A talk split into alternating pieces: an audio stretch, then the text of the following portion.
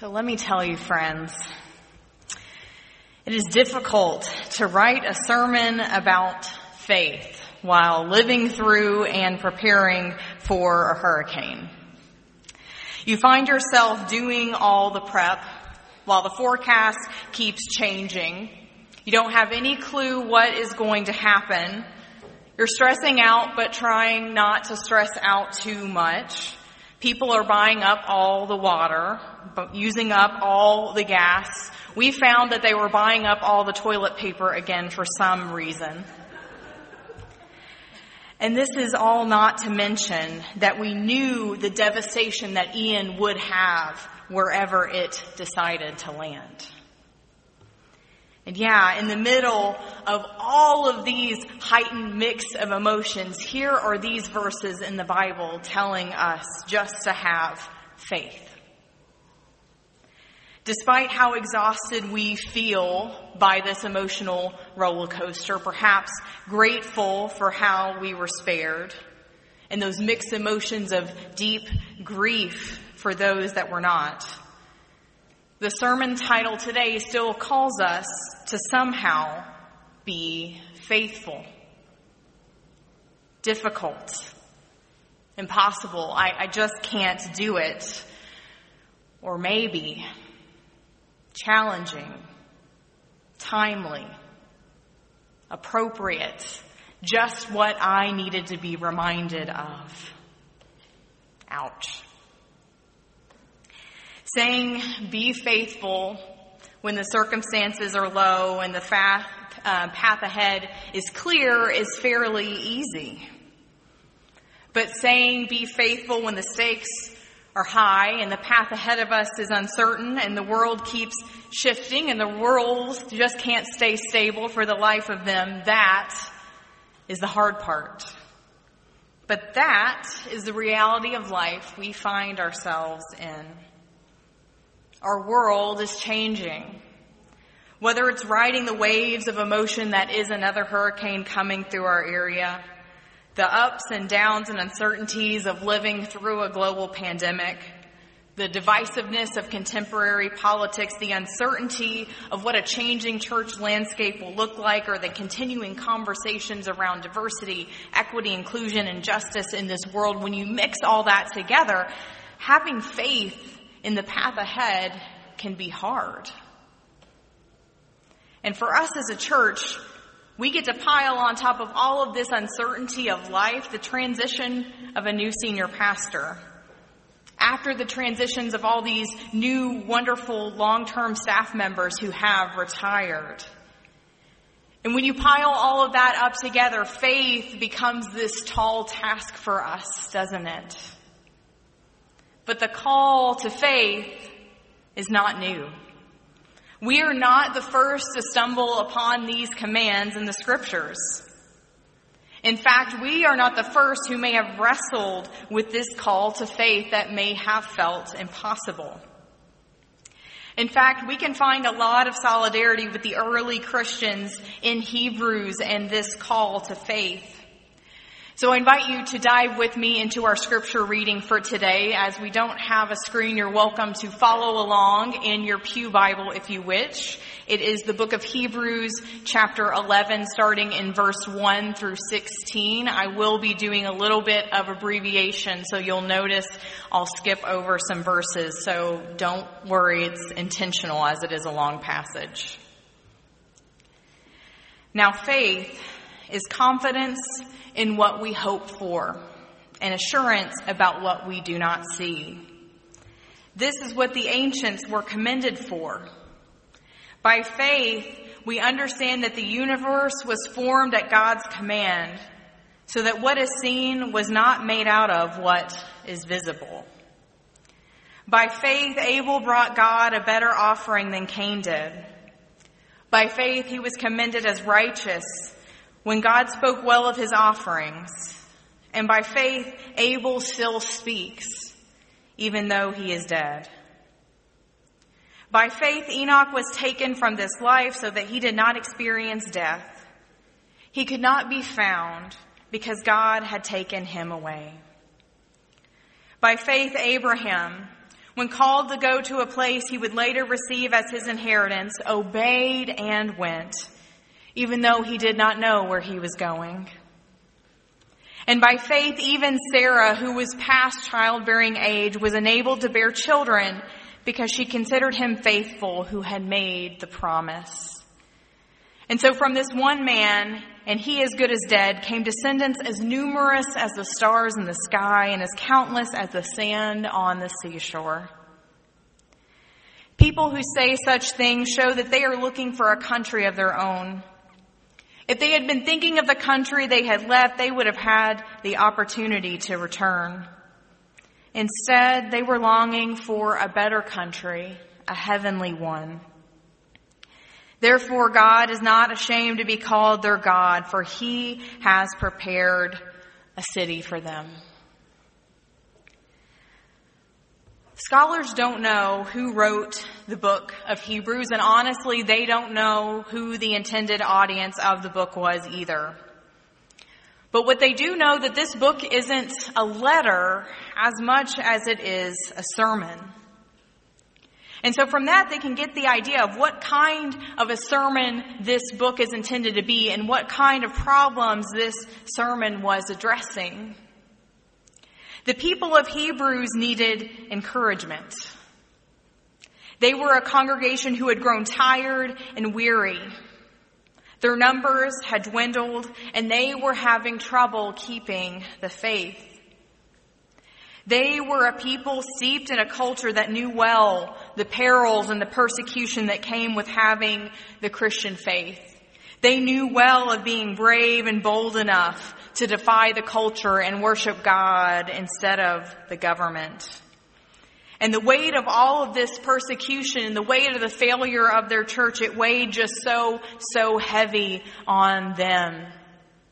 And while we don't know their specific circumstances, we know the weight of what it kind of feels like to get to that place, don't we?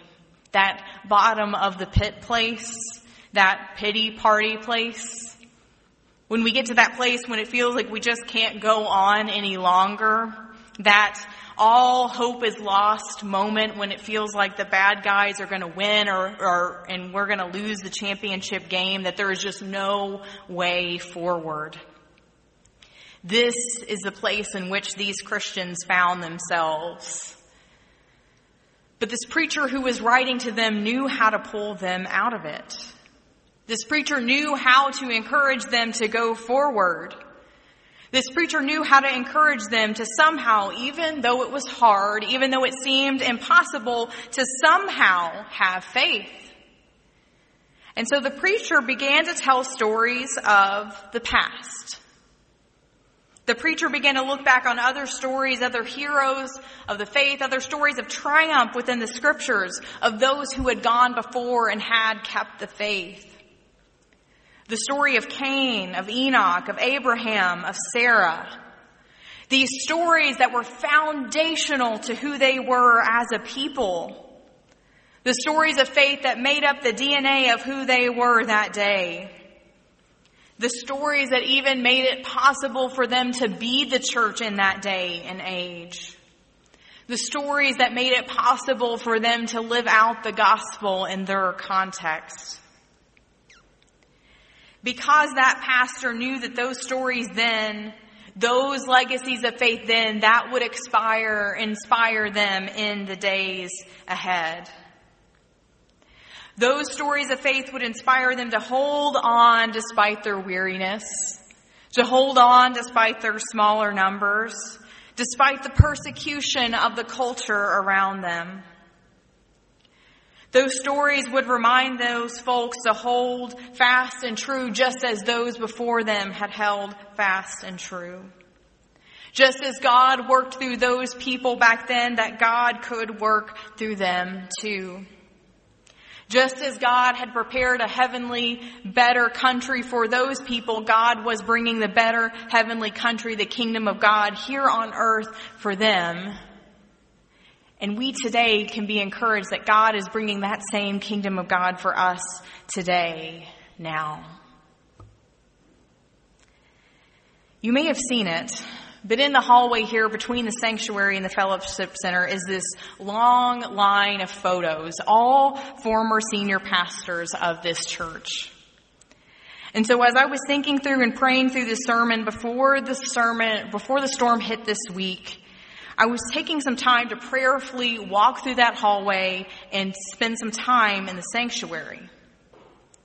And so I thought about what that timeline represented, not just in those senior pastors and the pastoral leadership of this church, but in all the things that the faithful people, the laity, the staff, the children and youth and pastors have had an impact in this church over the years.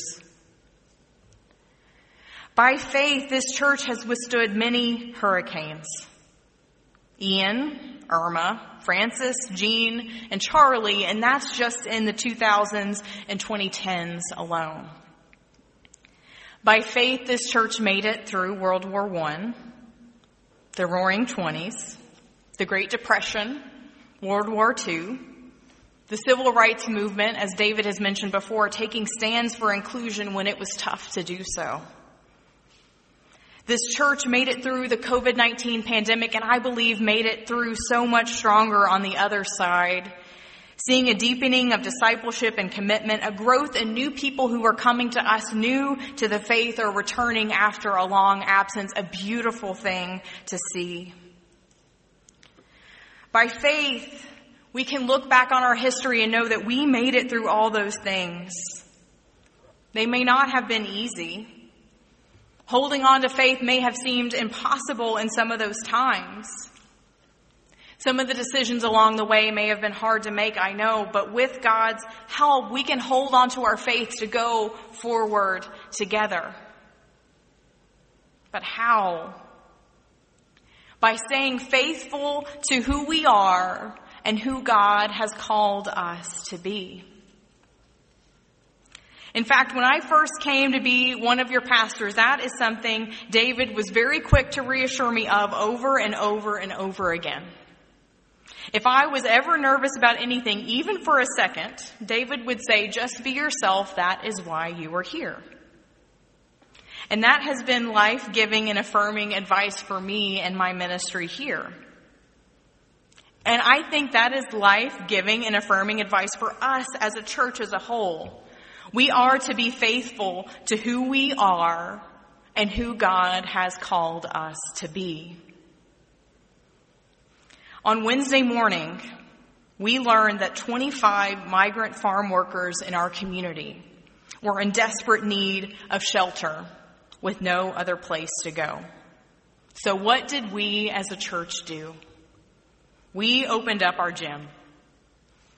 I remember when I got the news via text, I ran and got a suitcase and started throwing spare blankets and bedding I had inside until I learned that Trish Warren and the Pattinsons and other people had it covered.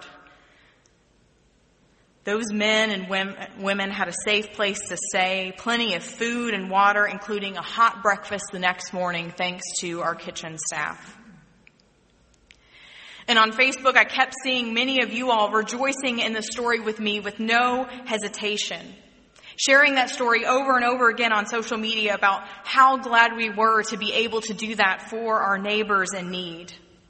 Happy that we were able to open our doors to our neighbors who needed it with no hesitation. That is who we are. This is what it means to be faithful to who we are and who God has called us to be. Even when the path ahead is uncertain, we can remember who we are. Even when we are riding an emotional roller coaster, we can remember who God has called us to be. And so we can continue to be faithful to who we are right now with people who are hurting after Hurricane Ian. As we mentioned, we are collecting donations now for people who are in need. The absolute greatest needs right now are for the water and tarps we're collecting to go down to Southwest Florida tomorrow. So if at all possible, you can bring water or tarps before eight thirty a.m. tomorrow. That is our absolute greatest need.